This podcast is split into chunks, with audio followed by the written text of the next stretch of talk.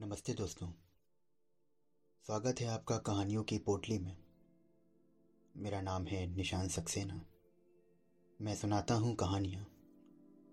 आइए सुनते हैं आज की कहानी आलसियों का आश्रम। ये एक हिंदी लोक कथा है। एक बार एक राज्य में बहुत सारे लोग आलसी हो गए।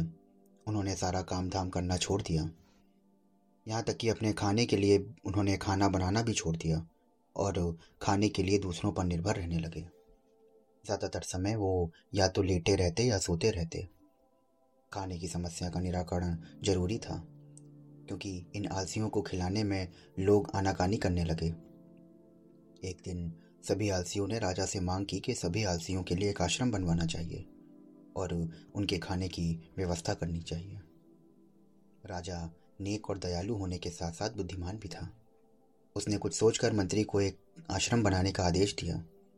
आश्रम के तैयार हो जाने पर सभी आलसी वहाँ जाकर रहने और खाने और सोने लगे। एक दिन राजा अपने मंत्री और कुछ सिपाहियों के साथ वहाँ आया और उसने एक सिपाही से कहकर आश्रम में आग लगवा दी। आश्रम को जलता देख आलसियों में पगदड़ मच गई और सभी जान बचाने के लिए आश्रम से दूर भाग गए। जलते हुए आश्रम में दो आलसी अभी भी सोए हुए थे। एक को पीठ पर गर्मी महसूस हुई तो उसने पास ही में लेटे दूसरे आलसी से कहा आ, यार मुझे पीठ पर गर्मी लग रही है। जरा देखो तो क्या माजरा है।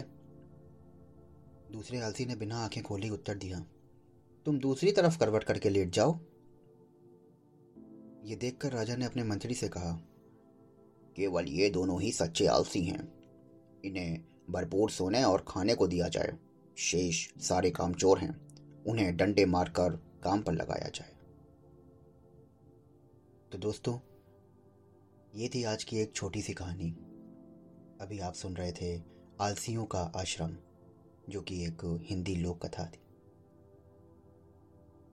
अगर आप ऐसी ही कहानियाँ हर रोज़ सुनना चाहते हैं तो मेरे चैनल को फॉलो करिए, सब्सक्राइब करिए।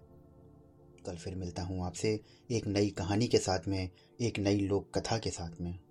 तब तक के लिए शुक्रिया।